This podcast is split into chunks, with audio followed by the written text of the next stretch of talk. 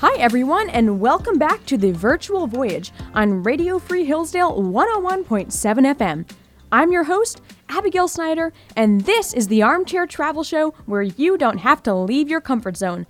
If your comfort zone is your car, you stay there. If your comfort zone is your dorm room, you stay there. And if your comfort zone is your living room, you stay there. Last time, we had just landed at Ben Gurion Airport in Tel Aviv, Israel. So, join me officially to start this adventure. Let's head on over to baggage claim, grab our bags, and meet our bus driver. So we're over at baggage claim five. Let's run over there and grab our suitcases. Now it's out through the automatic glass doors and into the land of Israel. Now the first thing you might notice when you get out here is the dry heat. It is very, very dry. I'm from South Carolina, and when I made the flight and then stepped out into the land, I was stunned at the lack of humidity coming from a place where it's nearly one hundred percent humidity, three hundred sixty-five days a year, you could say. It is beneficial, though, in Israel that it's dry heat, because when we go on some of our longer hikes, I've been on six and eight-hour hikes, you're actually able to just stop under maybe a branch or, or a, well, I guess, a tree, rather, and you'll actually get shade, and the sun won't be shining on you, and since we're in the desert, dry heat, it means that you get cooler. So we do have a benefit there. Oh, look, here's our bus driver, Mikael. Everyone say hi to Mikael. Now I'd like to invite you to grab your seats, buckle up, and enjoy the view of the city, Tel Aviv. So as we're driving out and you're looking around and maybe trying to stay awake, Tel Aviv has only really started to be such a bustling city in the last one hundred or so years. Uh, before uh, that point, Tel Aviv used to be a major trash, trash dump in Israel, which is really interesting. And most people probably wouldn't guess that, considering that now we all know about Tel Aviv and everyone wants to go there and the airport's there. But that is a fun fact about Tel Aviv. Now, as we're driving along, you're probably starting to see some of the signs at some of the exits along the road, just like in the United States, where as we're driving along, we see exits pointing us to gas, sta- gas stations or restaurants or, or maybe even a historical site. Well, Israel has the same thing, but you're going to notice something a little different. The signs have three languages on them. There's English, which of course we all know, there's Hebrew, and there's Arabic. Now, Hebrew and Arabic actually have different alphabets that have to be learned first when you learn the language. So, for example, with Hebrew, the alphabet starts like this. Aleph, Bet, Vet, Gimel. Obviously different from A, B, C, D. So it's a little different there. And furthermore, Aleph is a specific character that doesn't look anything like our A. Bet is a totally different character. Vet, Gimel, they're all different characters, so you actually have to be able to learn the characters first and how to pronounce them and how they all blend together before you even learn vocabulary. But I hope that all of you will be able to say Ani mavina kitzit helrit at the end of this, which is, I understand a little Hebrew, and I hope you'll be able to say that with confidence when we finish our time here in Israel on the virtual voyage. At this point, you may feel very jet-lagged. But to help us get on the Israeli time zone, which is seven hours ahead, it's important that we spend the day touring. You know, when I first came to Israel, uh, well, actually, it was before we even got here, and I heard that my mom had planned a full day of touring for us after we'd been up for, what, almost thirty hours traveling. We got to Israel around eleven a.m., their time, and we were told we were going to travel for the rest of the day. It was a lot. Yeah, uh, like I said last time, there were young kids with us too. It certainly was a long day, and maybe there were some tears, mainly from the younger ones, but maybe some adults too. Uh, I will not confirm nor deny that. But again, it's seven hours ahead, so we want to make sure that so that we have the, the most, or so we have the best time in the rest of the trip. We want to make sure that we get on the time zone right away. That's my methodology for that. As your tour guide, I hope you'll oblige. So we're going to spend about thirty minutes uh, driving now from the airport to the tomb of Samuel the prophet. Um, on the outskirts of Jerusalem. So Samuel, uh, just so we can get a little background on him, I'll tell you about him as we drive along. So as we know, Samuel was the first firstborn son of, of Hannah. We know that from, from First Samuel, where Hannah went to the priest Eli and, and Shiloh, Shiloh, as you might hear it called, and, and she wanted a son, and so she, she was begging the Lord for that, and, and Samuel was, was the son that God gave her. Uh, Samuel was a prophet for the Jewish people, like I said. He also helped transition the Jewish people from the time of the judges to the time of the kings. Uh, the Muslims, Muslims also venerate him, so his tomb is actually now the site of a mosque.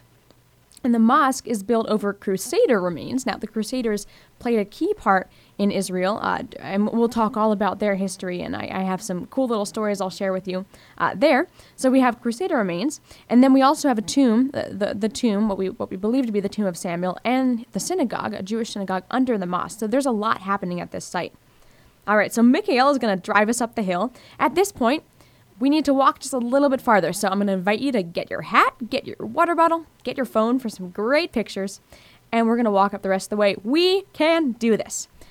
You know, as you get up to the top, it might be hard for you to tell accuracy of, of what you're looking at. There's Jerusalem right out there, as you can see, but and it, it is a great view, but but if you've never been here and you don't understand what you're looking for, it can be a little complicated. So mainly I brought you up here because I want you to get a sense of what the land looks like. You can see how dry it is. We're in a desert. We're in the Middle East. You can see the various hills. It's really interesting. Jerusalem itself is on a hill. So I mainly want you to be able to see what Jerusalem looks like, even though you might not be able to point out, oh, yes, I know what that is, and I know what that is. Just want you to get a general sense of what this looks like. Like I said, Jerusalem itself is elevated. So when we actually go to Jerusalem, we are ascending to Jerusalem. So so people who would go to Jerusalem, you know, hundreds of years ago and, and as pilgrims or even even Jewish people, you know, they would ascend to Jerusalem. That was that was the main phrase used. Um, there are different psalms in the book of Psalms that we, we hear called psalms of uh, of ascent. And so one of those psalms is Psalm one twenty-one, and I love this psalm, and I'm going to read it to you as a psalm of ascent now. Specifically, the priests would have said this as they were going up some of the steps to the temple, but I also love how it just it just puts a puts in my mind that we are ascending to Jerusalem, and it's it's it, the words are just so beautiful. So let me read it to you. I lift up my eyes to the mountains, for where does my help come from? My help comes from the Lord, the maker of heaven and earth. He will not let your foot slip. He who watches over you will not slumber. Indeed, he who watches over Israel will neither slumber nor sleep. The Lord watches over you. The Lord is your shade at your right hand. The sun will not harm you by day, nor the moon by night. The Lord will keep you from all harm. He will watch over your life. The Lord will watch over your coming and going, both now and forevermore. It's a beautiful psalm. It's a reminder of our Lord. My family actually memorized the psalm and said it right here on top of Samuel's tomb as we were overlooking Jerusalem, getting ready to ascend for the first time, just like you are right now. So now that you've gotten your first view of Jerusalem and you've been at your first sight here, which is awesome. That is amazing. Let's head back to the bus. So now we're going to drive the remaining fifteen minutes into Jerusalem to our hostel. Again, super cool sights on the right and the left that you can look out at. But, oh, there, look at this. There's one coming up that I know everyone's going to be excited for and everyone knows about. It's the first view of the Dome of the Rock, that famous gold dome on top of the Temple Mount. And we will maybe even get to see that up close very soon. But as we're driving by, you're getting your first glimpse of that. Definitely take a picture if you want. But there will be plenty of, uh, of opportunities in the future. So, Israel's streets are very small, and you're probably noticing that as we're driving along because, well, it's a crowded city. There's a lot of people living here. Um, hundreds of thousands of people are all in this very, very small area, and cars are just struggling to get by and not hit people. And, and so, like I said, the streets are very small. And so we need to get out quickly here, out of the bus, because we're in the middle of the street. There is no parking for us, so we have to hustle. I'm just going to have you wait a moment while I go in and make sure our rooms are set up, and then I'll invite you in.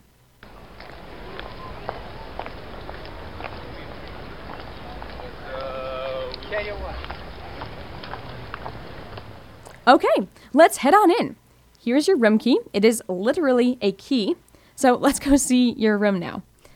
All right, if you're slightly horrified, that's okay. Uh, when I first went to the hostel, I was too. Hostel life is different. You're going to notice the two sets of bunk beds and some weird-looking wall outlets. Now, Israel does use a two hundred twenty volt power supply. If you didn't bring a converter, I have extra. I will make sure that your phones get charged up for those great pictures. Uh, there isn't really furniture. Mm. The bathroom is unique. Now, if you were hoping for a nice vanity to do your makeup or to shave, you're not going to get that here. A mop is stored in the shower. Um, that is for mopping up all the water that gets everywhere because the shower is not partitioned off from the rest of the bathroom. So uh, basically, the bathroom floods and some of the room too. Oh, I also should take this moment to tell you about breakfast. It's included in the price you pay here, uh, so that's a win. But it's going to be totally different from anything else you've ever seen. You're going to expect some fruits, some cheeses, uh, some deli meats, some various types of bread. You're also going to expect some salads. But before you start thinking about that Outback Steakhouse chef salad that you, that you love with avocado and ranch dressing and bacon, no, the salads here in Israel are different. It's either going to be romaine lettuce uh, with some, some olive oil drizzle, or a very popular salad here, Israeli salad, which is chopped up onions, tomatoes, and cucumbers, drizzled with some, some nice olive oil and maybe some herbs. Delicious, gotta tell you. Also, at the hostel here, you do your own dishes and you leave them clean for the person after you. Uh, like I said, we're not in America anymore, so I guess you get used to it. But yes, after you finish eating, you will take the sponge and you will put soap on it and you will clean it out and you will put it away. Like I said, it's hostel life. You might think a rest sounds nice, or after sitting on your bed where you feel more of the metal frame below you than the actual mattress, uh, you may not, but you need to stay awake. So, to do that, let's take a small tour of the surrounding area and get dinner while we're out, right here on The Virtual Voyage on Radio Free Hillsdale one oh one point seven F M. Oh, look, our hostel is right on Jaffa Street in Jerusalem. How convenient. Jaffa Street used to be the major pathway that one could take from Jerusalem to Jaffa. That's a port city about an hour away on the Mediterranean Sea from, uh, we could take take a car and we could get there in just about an hour from where we're standing right now. Oh, all of a sudden there's this annoying clanging sound. That is the Jerusalem light rail. It's essentially this collection of trains that run on tracks throughout Jerusalem and they stop throughout the city. See, most people in Israel, and especially Jerusalem, don't have cars. Uh, this is because the sales tax can be even up to one hundred percent sometimes or more. Obviously, Israeli currency is different than U S U S dollars. Israeli currency is in the shekel, which is, I believe, about thirty cents, uh, give or take a little bit. Um, but let's speak in U S dollars, just so we can all understand. Let's say you bought a car in Israel for twenty thousand dollars. Well, you could end up paying an extra twenty thousand dollars in tax and have to pay forty thousand dollars for a car that's only twenty thousand dollars. Not to mention there's the issue of gas and tensions in the Middle East. So there's a lot of reasons why people don't have cars there, and, and that's why public transportation is so key. And the Jerusalem light rail is just great. It runs all the way up Jaffa Street, uh, so you do need to make sure to get out of the tracks whenever you hear it. You'll see a lot of people walking through Jaffa Street and walking maybe in the tracks. If you're my siblings, you love to do that because you like to find money that people might have, might have dropped in the tracks. Of course, we had to get them out of the way when the train came, and we need to get out of the way right now, too. See, the operators do everything they can uh, to get us out of the way by honking and clanging the bells. And in an emergency, they will stop. Or if you just really won't move, they'll stop for you then, too. But you can get fined, and we don't need to end up at the Jerusalem jail tonight. Let's just avoid that. So, out of the way, here we go. And we'll definitely take the light rail at some point while we're here in Israel, but right now there's no need. We have strong legs. We can do this. As the sun is setting, all of a sudden we hear these strange sounds coming from all over the city. And that's the Muslim call to prayer. The mosques play recordings um, or have people singing live uh, of these of the of this call to prayer. The Muslims pray five times a day, and so one of the times they pray is right after sunset, and so that's what we're hearing right now. I remember being a little weirded out by the sounds uh, when I first uh, heard them when I was over there in Israel, because they're a little bit eerie, but you you get used to them. And now that you know what they are, that'll also help. Well, I don't know about you, but I'm feeling super hungry. And I'm sure that you are too, because it has been a long day. Let's stop to eat here. You see the sign? It's a McDonald's. The McDonald's here are great. You know, I actually don't like McDonald's back home, but because of kosher, kosher restrictions, um, McDonald's here in Israel have to be very careful in the way they prepare their food. So, like I said, I savor McDonald's when I come to Israel, and I'm sure you will too. As you're looking at the menu, you're going to notice that there are no cheeseburgers. You might be a little disappointed. And that's because of the kosher prohibition we talked about last week on The Virtual Voyage, um, that you have to wait six hours from uh, having meat to a milk product. So, to abide by that, McDonald's does not offer cheeseburgers here, but the hamburgers are great. Slap some ketchup on that baby, and it is one solid hamburger. Well, dessert sounds fun, and they have good ice cream here at McDonald's in Israel. See, while the McDonald's serve ice cream, they have to make sure that, again, kosher restrictions are observed. And so the ice cream service station is in like this booth of sorts that's near the door of the McDonald's, but it's totally closed off from any meat. And because we want to get ice cream, we actually have to walk out of the McDonald's and stand in the street, and the booth operator is going to make us our soft serve, and then he'll pass it out onto the street to us. This way, the milk product is never around any meat. So as we step back out, you're going to notice a lot of Jewish families walking about.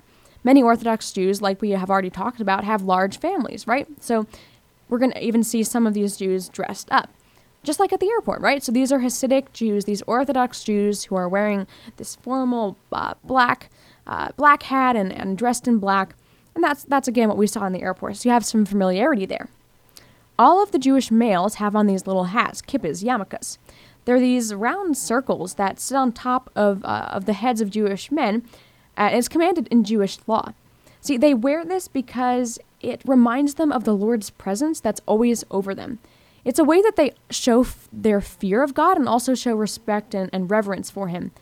Whenever they, they see, uh, whenever they feel it up there, they are reminded that the Lord's presence is always right over them. You're going to notice that some kippas are black, some are colorful, and this actually correlates to the Jews' sect, which we're going to discuss that more soon because there's a lot to get into and unpack there. But an Orthodox Jew is going to wear a black one, a Reformed Jew might wear a colored one, and a Sephardic Jew might wear a knitted one. So there are all kinds of different styles, but they all have the same purpose, and that is to sit on top of the head and remind the person that the Lord's presence is over them. Now, all men, even if they aren't Jewish, actually have to cover their heads when they're in holy places. So if that's a synagogue, if that's a tomb, whatnot. So all the men on this virtual voyage trip, you'll soon be wearing kippas in those situations too. And you might either borrow a kippa from the holy site. Sometimes they have them there for you to borrow. Or you can actually just wear your own hat in, and that also suffices, just as long as your head is covered. Interesting note, you might have already picked up on this, but this is actually the direct opposite of the Christian tradition. If you think about going into a holy site in Christianity, we take off our hats when we're in a in a church or another holy site. The Jews ask you to put on your hats and cover your head. So it's that it's that distinction there, uncovered head, covered head for, for males. And so we'll see that actually throughout our trip here and our time in Israel, um, that honestly, it's it's interesting to look at how the Jews and Christians are on opposite sides of the spectrum. So I hope that you'll be able to pick up on that, and this is the first real example, I'd say, that we that we see of this. Now, you might also wonder why you see a bunch of younger Jewish children running about in the streets of Jerusalem. And I suppose if you only read and think of the news we hear in America about the Middle East and about Israel, you might even suppose that Jewish parents are negligent. But that's not the case. See, Israel is a very safe place. Not only are there Israeli Defense Force soldiers and police everywhere, that their presence there is very strong, but the hand of God is over this unique spot in the world that's less than nine thousand square miles. For comparison, think about the United States. It's three point eight square, uh, three point eight million square miles in area.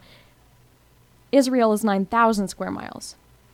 We have to recognize that God's presence literally dwelt in the temple in Jerusalem for a great length of time. And he does watch over the land he promised to his chosen people, the Jews. It goes back to Psalm one twenty-one, which I read earlier, but here's a section from it. Indeed, he who watches over Israel will neither slumber nor sleep. God does watch over this land, and God keeps it safe.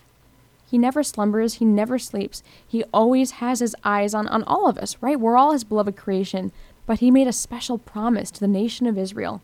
And we see that in the way that Well, we, well, we, I mean, we see that throughout Israel today as we go over there and are able to walk around and, and see the safety, really.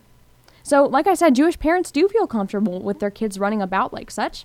It's not something they even have a qualm about. You know, my parents, when we first went, were concerned about this at first, and they made my siblings walk um, right beside them, and, and me too, and we all had to stay in groups, right? But it's amazing how, as we were able to interact more with the culture, as you're having the opportunities to do now, my parents eventually saw how safe it was and let us go off on our own, obviously in groups, and it was it was still safe, but they'd let us maybe go out to the market down the road and, and, and buy dinner, or they'd maybe let us go to the park. Because it is such a safe place, I feel comfortable doing that, my siblings feel comfortable doing that, and once you get in the culture and really get to experience it, you'll realize just how safe it is. You know, it was our first trip to Israel, that first introductory two-week tour that we had, when we were walking home from dinner one night, maybe it was a, a Thursday night or so. And we're walking back, and, and the streets are the streets are kind of dead at this time of, of night. Um, it was around eight p.m., and we were we were somewhere in Jerusalem where it, there weren't a lot of people out. Obviously, there are people around, and, and there it's oh it's a busy city, so it's always bustling. But we had uh, the place to ourselves as much as you can expect in a busy city. All of a sudden, we hear all these people come up behind us, and we look behind us, and it's about thirty I D F soldiers, all with machine guns around them. It was a unique sight to behold.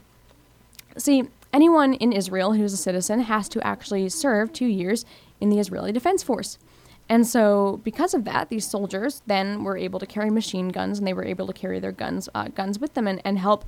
They, they were obviously trained. So they were able to help them with, with any safety uh, concerns that arose while they were out. Uh, only a few of them were dressed up in their military gear. Most of them were just wearing regular civilians' clothes, and And they, but they had their guns with them. And so we stopped them. And we just started talking to them. And we're asking them a few questions and, and wanted to know more about Israel. And we actually got them to come over with us and, and set up in front of this little little shop. And we took a video with them. And here's what we said. The same sentence, go. Save the space on Earth! Woo! So yes. We recorded with about thirty I D F soldiers. Safest place on earth. And that really is what Israel is. It is the safest place on earth, in my opinion. And I've been there for now three months in total. Now I'm back over here with you guys, and I hope that you'll be able to see what a safe place it is too, because that's a concern a lot of people have. But I'd like to welcome you to the safest place on earth. Thanks for listening to this week's episode of The Virtual Voyage, the Armchair Travel Show with me, Abigail, on Radio Free Hillsdale one oh one point seven F M. I hope you'll join us next time after we get some nice rest in our hostel and head out into Jerusalem to see the unforgettable sights that will change the way you look at history and the Bible. Frankly, they'll change who you are as a person. See you then!